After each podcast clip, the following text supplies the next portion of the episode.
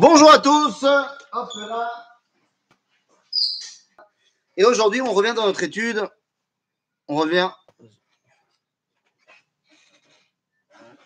Bonjour Sivan. Et donc aujourd'hui, on reprend notre étude sur le Beth Amikdash. On est en Rishon. Et donc, on reprend notre visite au Beth Amikdash, troisième partie. Alors, dans notre première euh, étude, on avait fait un, on va dire un survol global des épopées du Beth des différentes époques. La semaine dernière, on a évoqué les différentes parties du Beth avec ma superbe maquette. J'aimerais qu'on rentre un petit peu plus maintenant dans l'intérieur du Beth. Parlons un petit peu de qu'est-ce qu'on peut y trouver, pas en termes de c'est quoi les différentes zones, mais quels sont les différents ustensiles particuliers qu'on va trouver au Beth. Alors, la première chose qu'on va trouver au Beth Amikdash, lorsqu'on va rentrer dedans, alors je vous rappelle que nous avons des objets et des gens qui sont particuliers au Beth Amikdash. Et donc, lorsqu'on va rentrer au Beth Amikdash, la première chose qu'on va trouver, c'est bah, Monsieur Cohen. Monsieur Cohen qui va nous accueillir à l'entrée du Beth Amikdash. Dans chaque porte du Beth Amikdash, il y a un Cohen qui est là pour accueillir euh, les visiteurs, les gens qui vont arriver, qui vont amener des corbanotes ou qui viennent simplement s'émerveiller de la Kedusha qu'on peut ressentir là-bas. Et lorsqu'on voit Monsieur Cohen arriver, eh bien, il y a quelque chose d'assez incroyable. Il se présente à nous avec des habits, des habits très particuliers. Monsieur Cohen a quatre vêtements. Alors, il a les pantacours, je ne vais pas appeler ça des pantalons, c'est des pantacours qui lui arrivent euh, au mollet, donc, le pantacourt, il a également une tunique qui va euh, au-dessus. Il a également un turban et il a également une ceinture. Le turban, c'est pas une petite kippa, hein, c'est déjà du bon turban.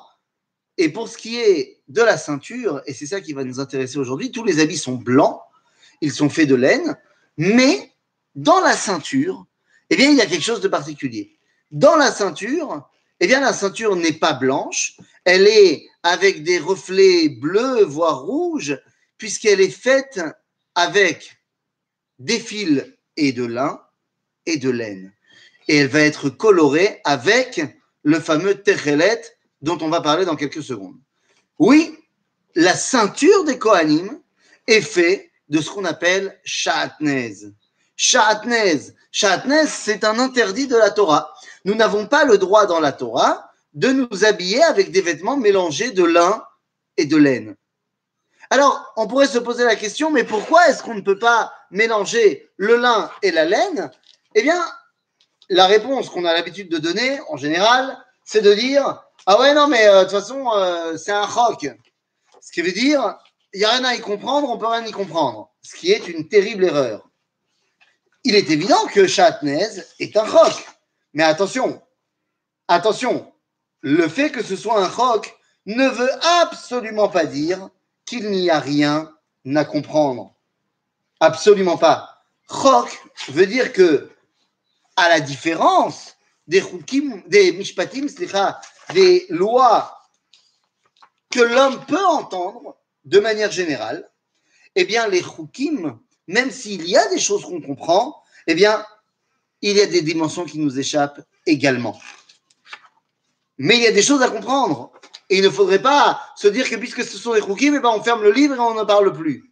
Par exemple, pour ce qui est du chatnez, eh bien, je vous montre ici. Je vous montre ici, donc, Monsieur Cohen. Voilà. Monsieur Cohen avec sa ceinture faite de lin et de laine coloré par le fameux Chilazon. Mais deux secondes, deux secondes. Le chatnez, pourquoi est-ce que ce serait interdit? Alors encore une fois, ce que je vais vous dire là maintenant n'est pas la seule explication, mais c'est quelque chose qui me paraît assez évident. N'oublions pas que la Torah est donnée d'abord et avant tout à une identité, à un peuple juif qui sort d'Égypte il y a de cela 3500 ans. Il est évident que le monde d'association d'idées qui est le leur n'est pas le nôtre.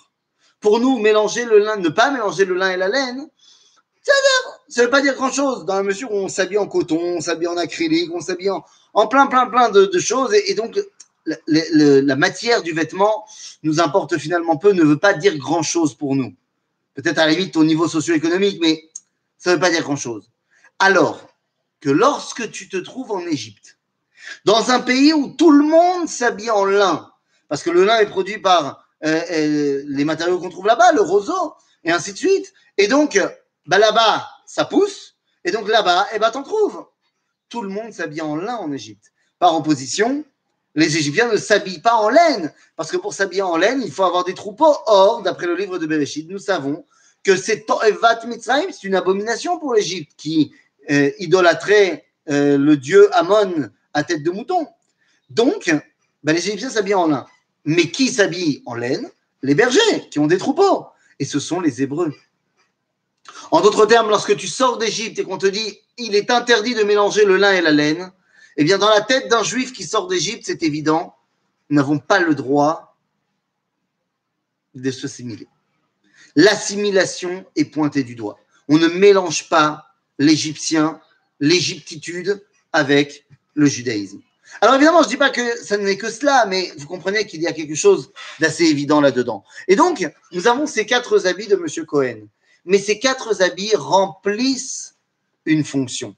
Alors que les mirnasaim, les pantalons pantacourts que j'ai appelés, viennent nous préserver des problèmes liés à, aux problèmes de mœurs, puisque c'est ce qui couvre les parties intimes, alors que la tunique viendra nous préserver des problèmes de meurtre, ce tablier, ce tablier qui était également porté par les prêtres d'idolâtrie sur lesquels le sang de la Avodazara eh bien, était imbibé. Je vous rappelle que dans le Kohen au Beth Amikdash, s'il a deux taches de sang sur son habit, il ne peut plus servir au Beth Amikdash. Il doit aller se changer et laver son vêtement. En d'autres termes, ici, c'est un véritable tikkun. Il n'y aura pas de sang euh, euh, qui sera amené un sang euh, de destruction qui sera sanctifié. De la même façon, le turban, eh bien, est là pour nous expliquer et nous rappeler qu'il y a quelqu'un au-dessus de nous, Tamid.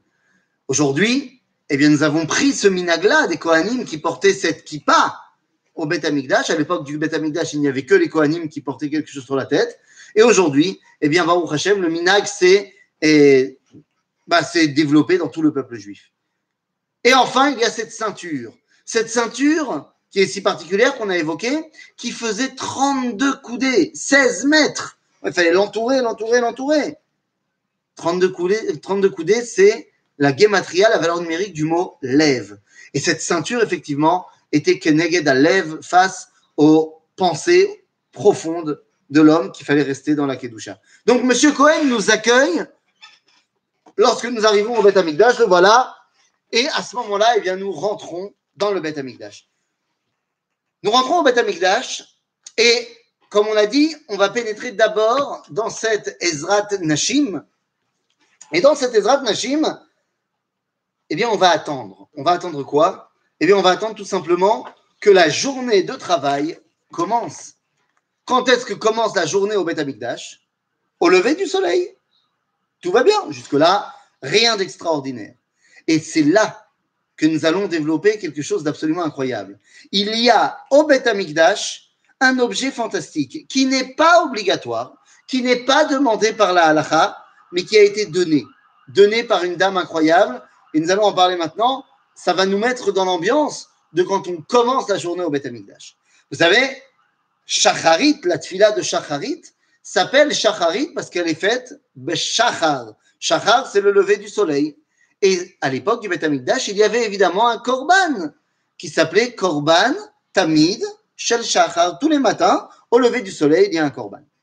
Le seul problème, c'est que le Beth Amikdash, et on en a parlé, le Beth Amikdash, par opposition à tous les autres temples d'idolâtrie de l'époque, alors que eux sont tournés d'ouest en est, c'est-à-dire que leur saint des saints à eux, les idolâtres, se trouvent toujours à l'est, pour ben, bien nous rappeler qu'ils sont serviteurs du soleil, qui se lève à l'est, eh bien nous, le Beth Amikdash, et d'est en ouest. Le Kodesh HaKodashim se trouve à l'ouest. Le début de la journée commence lorsque le soleil se lève. Comment est-ce que tu le sais? Lorsque les portes du Beth Amikdash s'ouvraient le matin, avant le lever du soleil, pour permettre aux gens d'arriver et d'être à l'heure au début, eh bien, on ouvre les portes. Il y avait donc cette porte-ci qui était ouverte. Je la montre bien ici. Voilà. Cette porte ici, voilà, était ouverte et permettait à tout le monde de rentrer à l'intérieur de la Ezrat Nashim et de la Hazara. C'est-à-dire que cette porte donne, de l'autre côté, il y a la Ezrat Nashim, et là, nous sommes dans la Hazara, comme on avait expliqué la semaine dernière. Et donc, cette porte-là était ouverte et restait ouverte. À ce moment-là, eh bien, tous ceux qui veulent donc pénètrent, comme on l'avait expliqué, en fonction de la dimension de pureté qu'ils ont atteint. Et donc, eh bien, ils vont arriver à cet endroit-là. Pas de problème. Mais pour savoir exactement quand le soleil se lève et donc quand on peut commencer, il fallait donc, ben, à un moment donné, se tourner vers l'est pour voir le soleil se lever. Il y a une dame arrivant à Jérusalem, arrivant au Beth qui s'est convertie au judaïsme, qui est la reine Hélène d'Adiaben, qui était donc euh, reine d'un petit pays comme ça, d'Asie mineure, qui a décidé de se convertir au judaïsme, qui est venue vivre à Jérusalem avec son fils, le roi Mounbaz, qui va faire, qui va acheter un territoire incroyable et y creuser une sépulture fantastique qui s'appelle aujourd'hui le tombeau des rois. Et je ne vais pas rentrer dans l'histoire, mais qui a un grand, grand, grand problème aujourd'hui avec l'État français quant à la souveraineté de cet endroit-là, qui a été acheté par les Juifs et, et donné au peuple juif de manière éternelle, qui aujourd'hui est sous domination de l'État français, mais ça, c'est une autre histoire. Quoi qu'il en soit, eh bien, la reine Hélène va arriver au Beth Amikdash, tel que c'est mentionné dans le Talmud, dans le traité de Souka. Elle arrive au Beth Amikdash et elle voit cela. Elle voit que les gens, au début de la journée du travail, pour savoir quand la journée commence, eh bien, les gens se tournent pour voir le soleil se lever et se dire, ça y est, c'est bon, on y va. Elle dit, mais c'est pas normal. Les gens tournent le dos au Kodesh, au Kodesh à Kodashim, pour commencer la journée. Il y a quelque chose qui sonne pas bon. Euh, dans mes expériences personnelles, vous savez, j'ai accompagné des, centaines de groupes à Masada au lever du soleil. Donc, tu les fais monter, machin, il fait encore nuit, nanana, tu arrives en haut, et là, tu te mets à un point d'observation. Et ce que j'ai l'habitude de faire, c'est eh ben, de faire la tfila. Et ceux qui veulent participer avec moi à la tfila à ce moment-là, eh bien, on fait une tfila au lever du soleil à Masada. C'est une tfila extraordinaire. Seulement, quand on est à l'endroit où on veut prier, il faut que j'explique aux gens, non mais attendez, on ne se tourne pas vers là où il y a le soleil. C'est-à-dire que pour prier, quand on est à Masada, il faut se tourner vers le nord, même vers le nord-ouest. Et donc, tu ne peux pas rester face au soleil pour voir le lever du soleil et faire ta amida à ce moment-là. Non, il faut se tourner dans le bon sens. Et eh bien, c'est ce que dit ici la reine Hélène, ça ne se fait pas. Et donc, que va faire Hélène?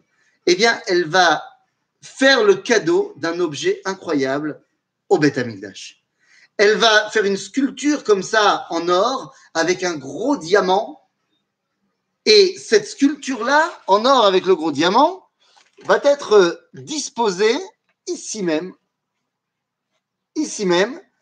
Et le diamant sera mis à un endroit qui est exactement dans le prolongement de l'ouverture de la porte. Sha'ar Nikanor. Et donc, lorsque le premier rayon du soleil qui pointe au-dessus du mont des Oliviers, en face, pénètre dans, voilà, je vous le pose là, pénètre dans la porte de Charles Nicanor, eh bien, il venait directement frapper ce rayon de soleil, frapper ce diamant incroyable qui renvoyait un éclat dans toute la Hazara. Et à ce moment-là, tout le monde savait lorsqu'il y avait cet éclat, cette clarté incroyable, eh bien que c'était le début de la journée. En d'autres termes, les gens n'avaient plus besoin de tourner le dos au Beth Amikdash, de tourner le dos au Kodesh HaKodashim. Ils faisaient face au Misbeach et au Kodesh devant eux. Et lorsqu'ils voyaient ce rayon de soleil frapper sur le diamant et donc éclairer toute la Hazara, eh bien, on savait que c'était le moment de commencer. À ce moment-là, on commence les corbanotes sur le misbéach, qui est donc ici. Voilà. Le misbéach que vous pouvez voir ici. C'est là que nous commençons donc les corbanotes. Pas de problème. Nous avons déjà parlé longuement la semaine dernière. Le l'hôtel, le, misbéach, avec sa pente, et ses Kohanim qui montaient, qui faisaient des courses pendant les Chagim pour savoir qui allait mériter de faire le Korban. Je me permets de rentrer avec vous deux secondes maintenant dans le Kodesh. Nous avons parlé beaucoup des différentes parties du Beth Amikdash. J'aimerais qu'on revienne dans ces parties-là pour parler de certains ustensiles. Nous rentrons donc dans le Kodesh, dans le Echal, et dans ce Echal, eh bien, comme on l'a dit, il y a trois choses. Qu'est-ce qu'il y a donc dans le Echal? Trois objets incroyables. Mais tout d'abord, quand je dis trois objets, on parle de la menorah, le chandelier qui est sur le côté sud, la table des pains qui est sur le côté nord, et au milieu, le Misbeach Hazav, l'hôtel où on va faire les encens. Ça, c'est vrai dans le Mishkan. C'est vrai également dans le deuxième temple. Et ça sera peut-être vrai également dans le troisième. Mais ce n'était pas vrai dans le premier temple. Parce que dans le premier temple, Shlomo Amelech, qui, Kaniré, avait reçu euh, euh, des dons en veux-tu, en voilà, eh bien, a décidé de, en plus de la menorah, de la table qui était prévue à cet effet, eh bien, de rajouter encore 10 ménorotes et 10 tables, comme vous pouvez le voir ici sur cette image. Ce n'est pas obligatoire, évidemment, mais c'était un ajout de Shlomo Ameler pour bah, la grandeur d'Akadosh. Est-ce que cela veut dire que Shlomo est tombé dans la Avera de Baal Tosif, qu'on n'a pas le droit de rajouter des choses à la mitzvah qu'on nous a demandé de faire? La réponse est non. Baal Tosif, ça aurait été de faire une menorah, non pas avec sept branches, mais avec huit branches. Ça, ça aurait été Baal Tosif. Mais de faire des copies de la menorah officielle, ce n'est pas Baal Tosif, parce que la seule menorah qui est allumée en tant que mitzvah, c'est celle qui était censée être là depuis le départ, celle de Moshe, et ainsi de suite. Les autres, on les allume pour faire joli. Ce n'est pas pour faire la mitzvah. Donc, nous avons la menorah, nous avons Shulchan Lechem Apanim et Misbeach Aketoret. Et donc, je vais rentrer directement, sans plus attendre, dans bah, la première des trois qu'on va traiter ce matin, à savoir, eh bien, vous l'avez compris, la menorah. La voilà. Menorah Tazav. Eh oui, Rabotai, elle est là, la menorah officielle. Comment ça, la menorah officielle? Comment est-ce que tu sais que c'est la menorah officielle? Peut-être que c'est pas la menorah officielle. N'oublions pas que pour nos amis Chabad, la menorah, elle ressemble à ça. Et oui, grand, grand, grand débat entre les Chabad et le reste du peuple juif. Est-ce que la menorah, Chabad Lubavitch, est-ce que la menorah était faite de branches qui partaient en ligne droite ou est-ce qu'elle était faite de branches arrondies comme on a l'habitude de le voir? C'est un grand débat. C'est un grand débat. Dans la Torah, ce n'est pas mentionné. Pourquoi est-ce que c'est véritablement un grand débat? D'un côté, dans toutes les trouvailles archéologiques que nous avons, eh bien, les ménorotes que nous retrouvons sont représentés de manière arrondie. Partout. Qu'ils soient du 4e siècle, du 5e siècle, du 6e siècle, ce sont des ménorotes arrondies. D'aucuns diront que oui, mais ça c'est l'influence, c'est ce que disait le rabbi de Lubavitch, c'est l'influence de la culture chrétienne occidentale qui arrondissait tout. C'est un argument qui est assez compliqué. D'autant plus que quand on remonte aux origines, eh bien, on va trouver pas seulement au 5e, 6e, au 4e, 5e, 6e siècle des ménorotes, mais on va retrouver également ici. Et ça, vous l'avez peut-être déjà vu dans l'arc de triomphe de Titus, à Rome, eh bien, les artisans romains vont représenter la menorah des Juifs ramenée à Rome comme étant arrondie. Vous allez me dire, Oui, mais ça marche, puisque bah, c'est Rome. Donc peut-être que c'est vraiment là le début de l'influence de l'arrondi. De la même façon que dans tous les films, on représente les Luchot Abrit comme étant arrondis. Et là, pour le coup, c'est sûr que ça, c'est une influence étrangère. Les Luchot Abrit, les tables de la loi, n'étaient pas arrondies. Elles étaient rectangulaires.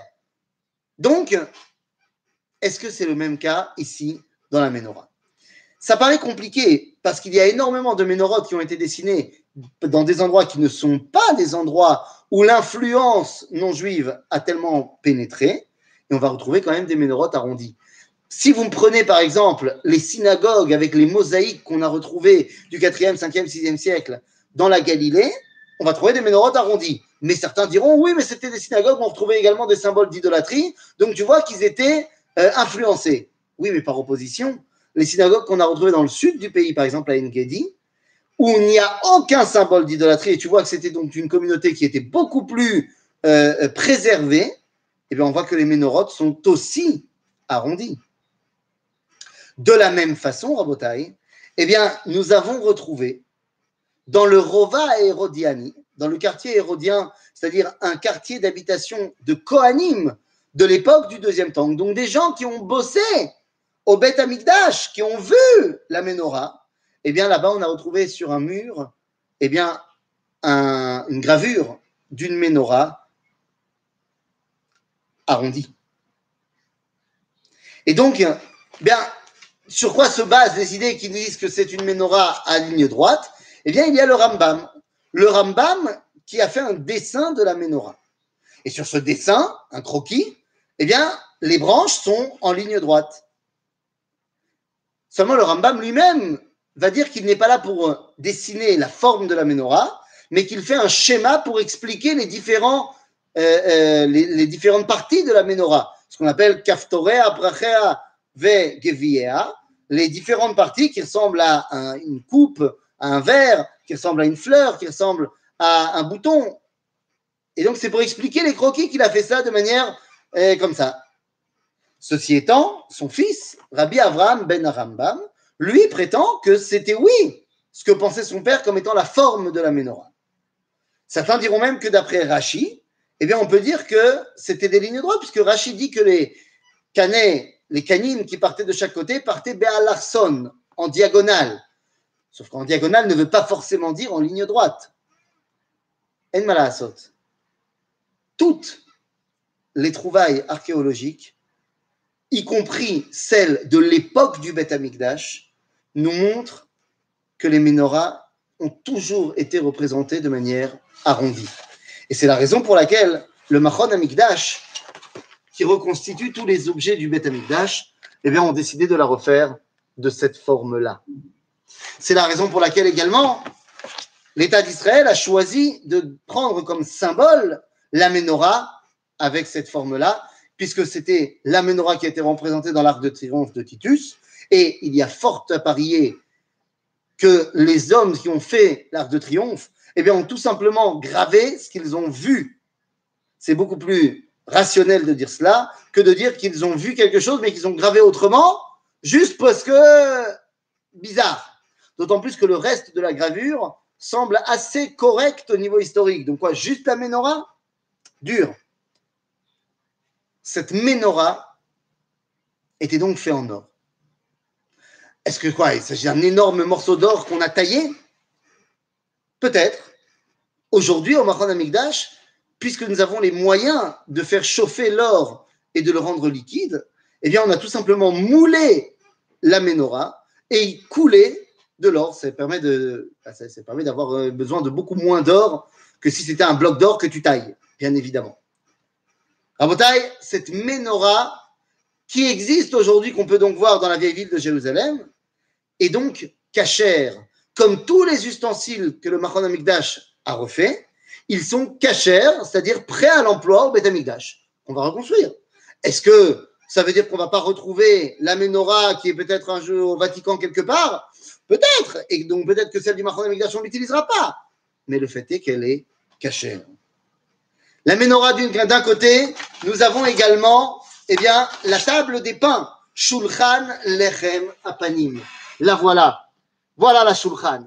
Et à côté, vous pouvez voir les Kohanim qui amènent le pain. Nous, on est tellement habitués à faire des chalotes tressées qu'on en a oublié que le pain, les chalotes du Beth Amikdash n'étaient pas du tout en forme de tresse. Ils étaient au contraire en forme comme ceci. Alors, il y avait une technique pour faire ces chalotes-là, secret qui se gardait de bouche de druide à oreille de druide. Seules certaines familles de la Keuna savaient comment on le faisait. Aujourd'hui, moi, je peux t'assurer que, déjà, mes chalotes, elles sortent pas géniales, mais, euh, mais j'arrive pas à faire ça. Hein. Maintenant, qu'est-ce que ça représente? Si la menorah représente la chorma, la shulchan représente l'abondance matérielle. Et regardez bien cette shulchan. Regardez bien cette shulchan lechem apanim, parce que lorsqu'on regarde de près, eh bien, on va se rendre compte qu'il y a plusieurs étages. Un, deux, trois, quatre, et également l'étage du bas. Cinq étages. Cinq étages, donc ça veut dire qu'on va pouvoir poser à chaque fois bah, six chalotes. Donc ça fait 12 ralot, Keneged face aux 12 tribus d'Israël, Mais il y a ici donc cinq étages. Et c'est très intéressant parce que ces cinq étages, à chaque fois, il y a trois tiges de métal doré sur lesquelles on va poser les chalotes. Sauf le dernier étage où il n'y a que deux tiges. La table représente l'abondance matérielle. Seulement, d'après le judaïsme, cette abondance matérielle qui nous vient directement de Dieu, doit, pour pouvoir sortir de la terre et être utilisé, eh bien, y voir une participation de l'homme. Vous avez peut-être déjà remarqué que les Sfaradim, particulièrement lorsqu'ils font le Birkat Amazon, ou lorsqu'ils disent Ashrei Yoshev et qu'ils arrivent au verset Poteach et yadecha o masbia lechol eh bien, ils montrent leurs mains. En fait, c'est les restes d'un minag très ancien qui n'était pas de faire mais qui était de mettre ses mains comme ça, comme un Playmobil, comme des mains de Playmobil, et de se les regarder. Au moment où tu dis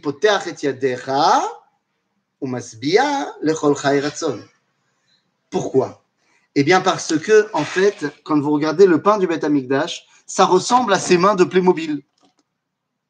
Et quand on regarde la table, eh bien on voit qu'il y a deux rangées, pour symboliser les deux mains de l'homme qui vont travailler, cinq étages, les cinq doigts de la main, avec dans chaque étage trois tiges qui représentent les trois phalanges, sauf le dernier étage où il n'y a que deux tiges pour représenter les deux phalanges du pouce.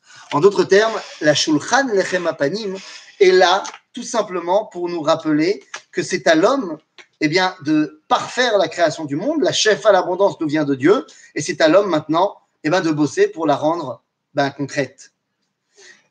Il y a donc la menorah, il y a la table et il y a également le misbeach azaav.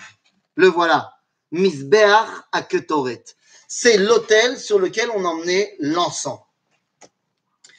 Vous remarquerez donc qu'il y a dans le Eichal les sens qui sont en, ébullition. La vue avec la menorah, il y a la bouche avec les chemapanim, l'odorat avec la kétoret, on est vraiment en plein dedans. Cette kétoret était formée de 11 épices. Il y avait euh, là aussi une technique spéciale pour mélanger avec une quantité particulière chaque épice. Là aussi, secret de bouche de druide à oreille de druide, certaines familles de Kohanim le connaissaient ce secret. Aujourd'hui, on ne sait pas vraiment comment c'était fait. Mais t'inquiète pas, on saura. Quoi qu'il en soit, 11 épices. Dans ces 11 épices, eh bien, il y en avait une qui est très particulière, qui s'appelle la chelbena. Je crois qu'en français, on appelle ça le galbadium, mais j'en sais rien. La chelbena. Et c'est très bizarre parce que cette chelbena, elle donnait une mauvaise odeur. C'est une épice qui donne une mauvaise odeur. La Mishnah nous dira mikol samamena mita. C'est-à-dire, s'il manque un des, une des épices dans la Ktoret et que tu le fais, tu es passible de mort. Ça montre bien que les gens auraient pu penser qu'il y a une épice qu'on ne veut pas mettre. C'est laquelle? Cette fameuse Khelbena. Parce que ça pue. Seulement, nous disent nos sages, et c'est repris par exemple dans le Baal Tourim, que la Khelbena, c'est face, c'est par rapport au Rechaim. Les Réchaïm qui prient séparément donnent une mauvaise odeur par leurs mauvaises actions. Mais chas shalom de les faire sortir du peuple juif. Car à ce moment-là, ce ne serait plus le peuple juif s'il manque une partie. Et donc, eh bien, cette Bena, quand tu la mets avec les autres, non seulement elle ne va pas donner une mauvaise odeur, mais elle va donner encore une meilleure odeur à tout le tout. En d'autres termes, les Réchaïm, c'est sûr que si tu les exclus, ils vont être encore plus Réchaïm. La thérapie que nous dit la Torah, c'est prends le rachat, mets-le avec des gens bien. Mets-le avec des gens bien, tu verras, ça va le calmer. C'est la raison pour laquelle dans la Torah, il n'y a pas de prison.